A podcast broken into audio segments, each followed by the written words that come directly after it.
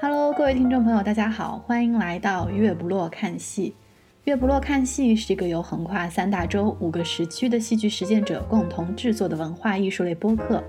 在这里，我们聚焦各地好戏，关注剧场议题。我们拒绝盲目共识，鼓励意见分歧。我们希望观点的交锋能让更多人走进剧场。在不同的时空，月亮出生的时候，我们剧场见。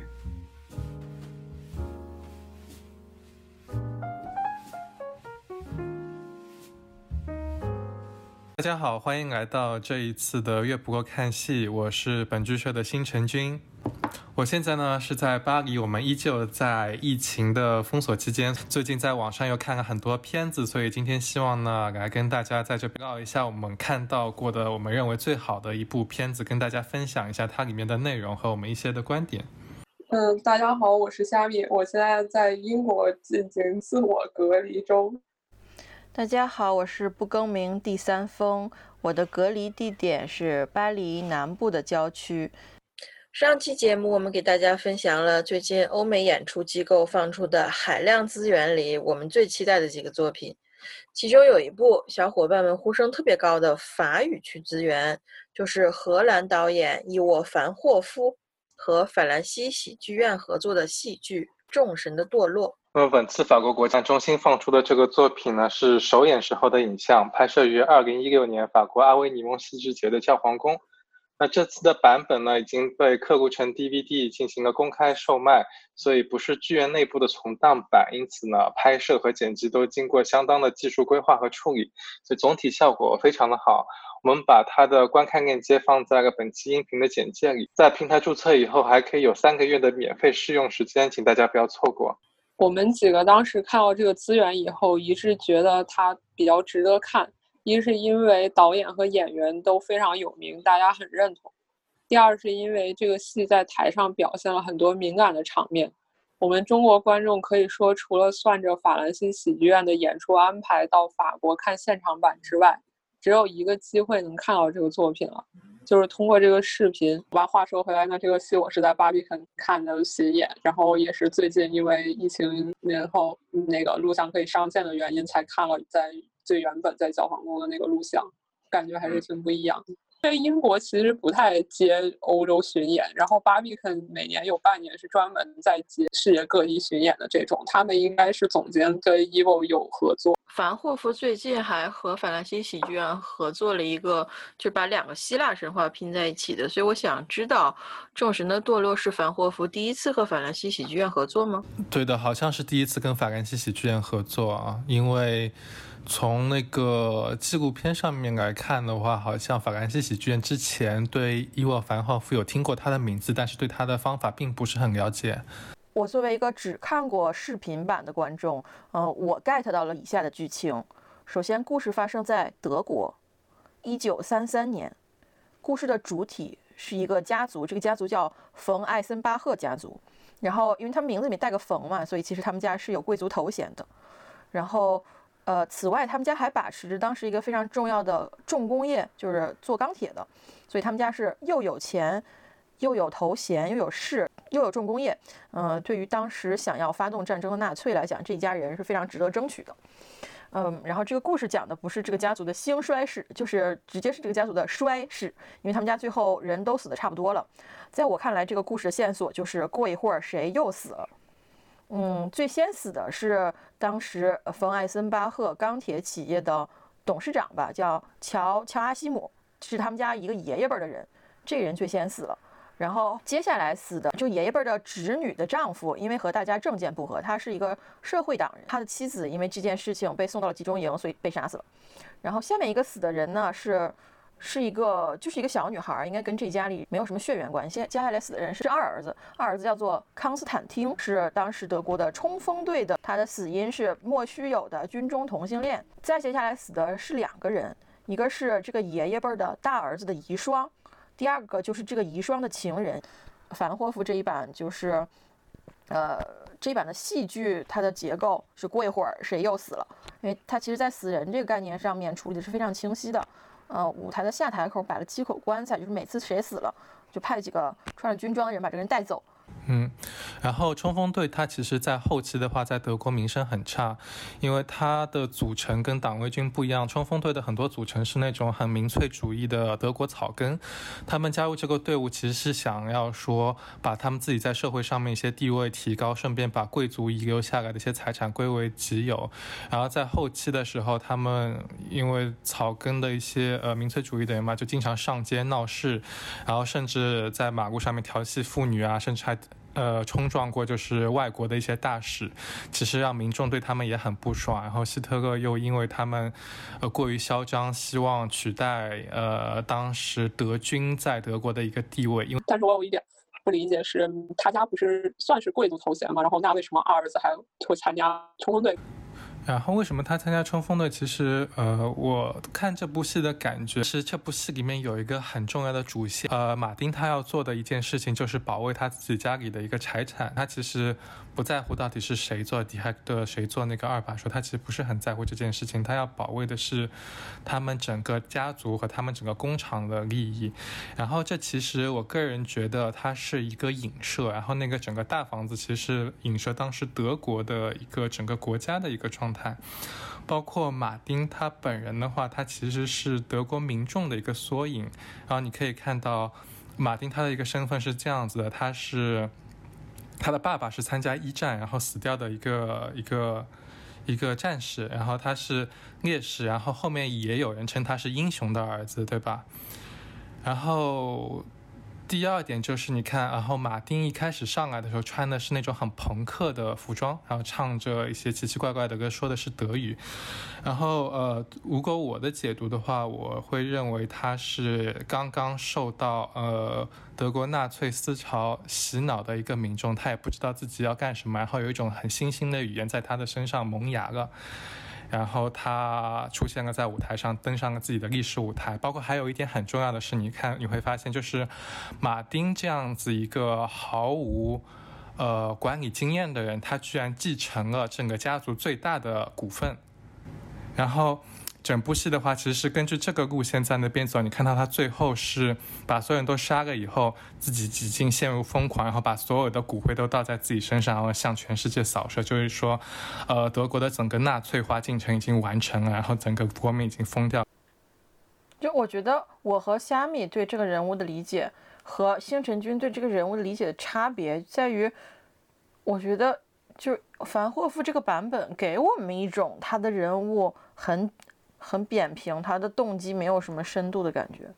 我真的就觉得马丁是一个从小在他母亲管控之下，忽然有一天他觉醒，然后我不能够相信整个就是这一家人全都死了是因为一个在党卫军当一点官的外戚摆弄的。但是这一版就是这个戏剧版真的就给我一种是一个人把所有人都害死了的感觉，就没有这种历史宏大感。我觉得不是一个人害死所有人吧，是一个人害死另一个人，然后再有一个人害死他，就相当于是一个环环相扣，最后造成了。其实党卫军是一个教唆的功能。教唆这个词我是同意的。对，然后他是引发他们自己的一个内部矛盾，就是操纵整个局势的一个人。因为伊沃·凡霍夫他拍这部戏里面有一个核心观点，他就是说，如果用法语说的话，就是une célébration du mal， 这是一个恶势的庆典，你知道吗？就是说他要在里面让那种恶势力做一次狂欢，所以为了做这一次狂欢的话，所以他要表现很多那种原本好的人，原本就像鲁迅说的嘛，什么是悲剧，就是我把美好的东西回给你看，对吧？所以他做了一件这样子的一个事情。然后又回到说为什么会有这么多仪式性的东西，那就要回到弗拉芒戏剧它本身的一个出发点。它其实早期弗拉芒戏剧起源的时候，它就有做到过它就是说在舞台上面研究了很多演员肢体性的一个东西，他希望说戏剧能够能够跟他的一个源头有一个连接。那么戏剧的源头之一呢，有很多人说它本身就是一个仪式，然后弗拉芒戏剧因为这一点亮，所以它的仪式感就非常强。然后这部戏剧的话，因为它是一个大的历史题材的东西嘛，然后主要表现，你看它题目的名字就叫做众神的堕落，然后讲的是德国一家人的一个衰亡时期。那本身这种死亡就非常具有仪式性，那它肯定会把这种戏剧里面仪式性的传统把它在舞台上面做足，这也是整个戏的一个看点。你可以想象，就是说如果这部戏里面所有人都死了，但是没有这个仪式性的过程，那这部戏其实是非常惨白，没有什么好看的。然后还有一点你要发现，就是当每个人从舞台上面走到棺材里面那一瞬间，你有发现舞台上面有站了很多的路人甲乙丙丁嘛，然后你有发现他们每次站的时候他们的服装都不一样嘛。一开始那个 Roha Kings 的时候，就是这个家族的那个主要负责人，就是那个爷爷，他死的时候，所有在舞台上面的人，他们有的穿裙子，有的穿睡衣，有的穿自己的工作服，就他们的着装都很多样化的。但是在每一个人死的时候，你会发现他们的衣服就渐渐统一，直到最后所有人穿的都是黑衣服。那其实也就是象征，就是说德国在这个过程当中，它整个民众被纳粹慢慢的清洗，最后导致所有人的多样化都消失，所有人都被集权给统治，这样子的一个过程。我其实好喜欢这个死人的仪式感，但是我必须要回到我之前提到的那一点，我觉得这一版感官上给了我很大的愉悦，但是从逻辑上我就是不能接受这些事情一定要用死人来解决。它的名字叫做众神的堕落，对吧？那你看，如果说我们是按照古希腊的思维去理解众神，那众神是干什么的？其实众神就是掌管人世间的一些职能呢，它本身就是一个符号化的存在。一个神它可能代表爱，一个神它可能代表金钱。然后在这个版本里面的话，它其实也是每一场死亡就代表说每一种人性上面存在的一些点，它也渐渐的消亡了。对我来说的话，对，我也不是戏剧专业的，所以不可能讲一些很专业的话。然后从刚才那个问题再往后重复的话，我觉得除去象征意义上以外，我觉得它其实在给观众造成一种就是一种条件反射的感觉。比如说你看到人站在一起灯亮了，你就会有一种哎谁要死了的这么一个预设。然后它在重复循环这个过程的过程中，你其实就大概能猜到马上要发生些什么，虽然你可能不清楚具体是什么，然后就相当于提前就让你造成一种恐慌或者不舒服的感觉，也是它的目的之一吧。我觉得就我还很喜欢的是大屏幕即时摄影表现的是可能是平行时间正在发生的次要的事情，但其实你从视频上能够看到主要的在表演的人和次要的人，他们两个就坐在旁边。其实如果用电影的语言来表现，可能就是两个不同的场景，但是你在这个戏剧的语境下，两个完全在同一场景下的人其实是没有互相沟通的。我当时忽然感觉这个好像就是毕加索的那种立体画派的绘画风格，把两个你不应该同时看到的东西就让你同时看到，然后忽然觉得好神奇。从咱们的第一点来说，就是他的那个就是演员从演员的角色变化成演戏状态，我也很喜欢。然后好像其实不是他一个人在这么做，不是，而他们对，因为有一些导演在这么做，而且其实我个人理解或者说他们讲起来的意思是那种他其实是想让观众从一个不入戏到逐渐入戏的过程，不然你从这种比较沉重的主题，你从一上台就开始进行那个宴会讨论杀人的话，稍微有些突兀吧。然后第二条关于现场的化妆间，这是他，我是一个 Evo 吹了，当然 Evo 也表，所以知道 Evo 其实自己很喜欢做这种东西，比如他之前的罗马悲剧，然后他的那个婚姻生活之类的，就是他的戏其实是把这些部分开放给观众来看的，就是相当于他在舞台上设立了很多的内容，你可以自己选择自己想看哪部分，至于你获取的信息是不是主要信息，就看个人了。其实我一直很排斥在舞台上用即时摄影，但是我觉得这次我还挺喜欢的，因为我之前不知道我作为一个观众又有舞台又有即时摄影大屏幕我应该看谁。但是这次我是被因为毕竟是视频，有一个人在控制我的视角，这个人我觉得他控制得很好，他每次就把舞台上发生的事情和那个屏幕找了一个很有趣的对比呈现给我，所以我可能自己没有需要去动脑想我到底应该看谁，也有人把这个画面构图好拿给我，所以我觉得观赏过程中我还没有感觉到这种即时摄影普遍给我的不适。他这次的即时摄影其实已经是现场电影级的一种感觉了，就包括他的镜头走位，然后他还有一些其他镜头的衔接，我觉得都已经做到电影级别，其实已经非常漂亮了。对，我觉得现场拍电影的团体也算不少了现在，然后他其实伊沃他有自己的风格在，然后他的即时摄影每次都会融入一些就相当于你可能看他戏每次都会看到差不多的元素这样，比如说一个站着的活人在和屏幕上的那个摄像讲对话，就是他很喜欢做这样的东西。在《众神的堕落》这部作品里面，我觉得他的投影主要是用来打开就是人物内心里面另外一个维度，因为如果你是在观众席上面看整个舞台的话，你肯定看到的是一个全景，然后你很难带入这个人物里面的一些内心情感，但是如果有这个投影帮助的话，它给你很多特写，顺便再给你一些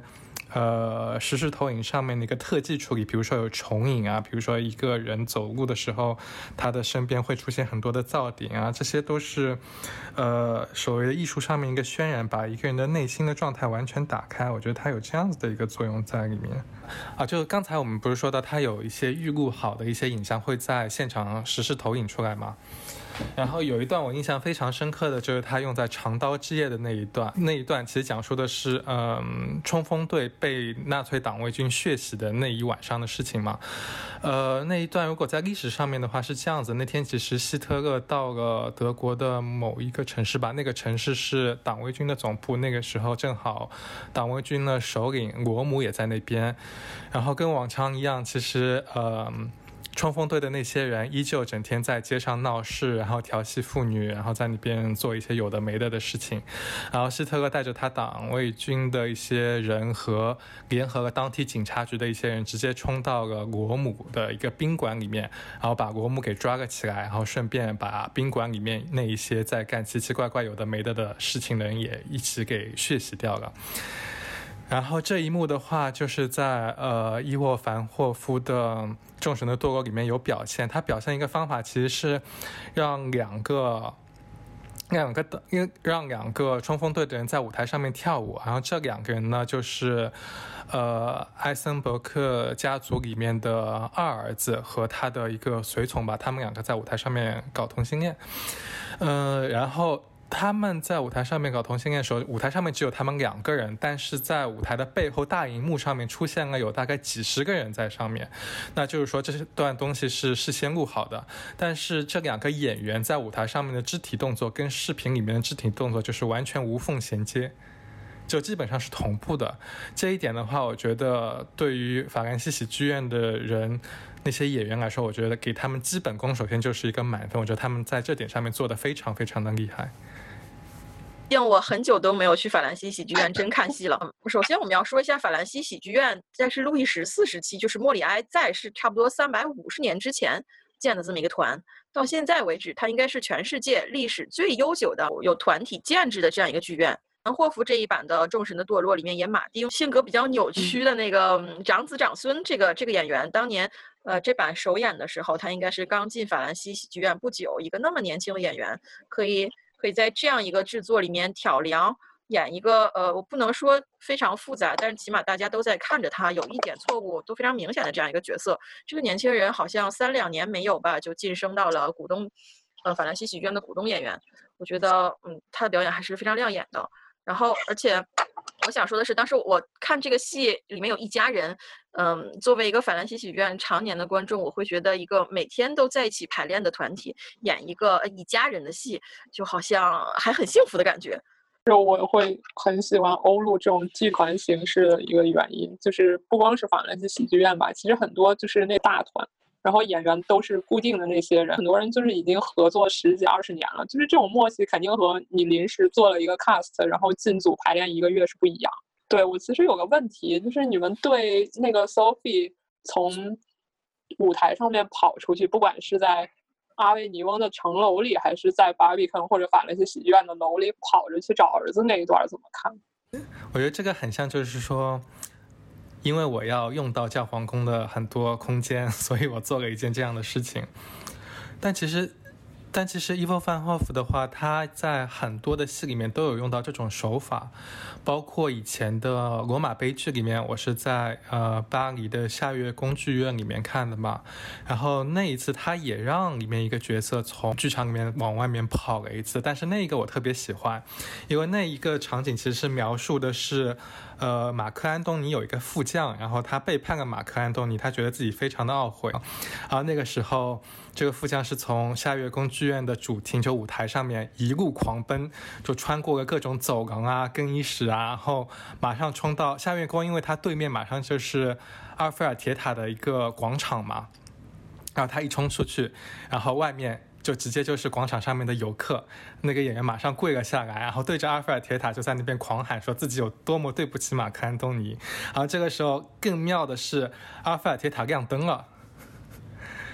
然后他闪了起来，然后旁边很多的那些民众就看，对，旁边很多的民众看，我靠，这什么回事啊？我们不是在这里，我们不是来这边旅游吃晚饭，我们看铁塔闪灯了吗？怎么突然之间有个人跑过来说自己多么对不起谁谁谁谁谁？然后还有个摄像机跟着他拍，然后这一个感觉就是，你可以说这一个。也许对于情节没有那么必要，但是我那个时候看的话，觉得它对于整个气氛的调节来说，也不是说对整个气氛调节嘛，但至少我单看这一幕的话，我是觉得挺震撼的。嗯，我当时跑去巴黎看来着，应该是跟你可能跟你看了同场，然后就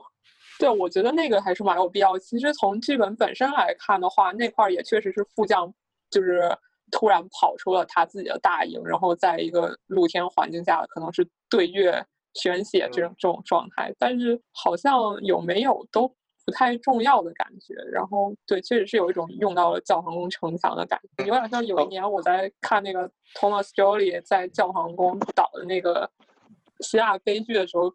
真的使用了城墙的各种功能。那你说的是2017年的那个开幕戏，特别是2018年，18年对18年的那一个，就是不适感特别强，我觉得。但是那个我很喜欢，因为我真的有看到漫天飞舞的黑色蝴蝶，把我惊呆了，你知道吧？就那个罗马悲剧里面，他让那个副将跑过出去，我觉得很有必要。是因为莎士比亚他本身的剧本，它里面槽点就很多，然后戏剧张力也很强，他经常会让里面有一些角色做出那种声嘶力竭的呐喊。状态其实那个时候是为了在舞台上面做出一种喜剧的效果嘛。但其实包括伊沃·凡霍夫自己也说，包括 Olivier P 他任命这个项目的时候也说，众神的堕落里面的角色像大儿子的老婆 Sophie 还有他的情人费德里希，他们两个人的角色其实是有点像麦克白和麦克白夫人这样一对关系的存在。话题展开的已经差不多了，那以上就是本期音频的内容，这是乐不过看戏的第2期节目。感兴趣我们隔离期间戏单的朋友们可以去听一下我们上一期的节目。我们乐不过看戏是一档戏剧演出类文化播客，我们团队的小伙伴的看戏坐标横跨欧亚美3大洲5个时区，总会聊到你们感兴趣的演出，欢迎好奇的你的关注。我们每档节目都会在喜马拉雅、网易云音乐、SoundCloud 以及苹果播客上同步更新，我们节目在每个平台的简介上都有其他平台的链接，欢迎各位听众对号入座。月亮出生的时候我们剧场见，拜拜拜拜。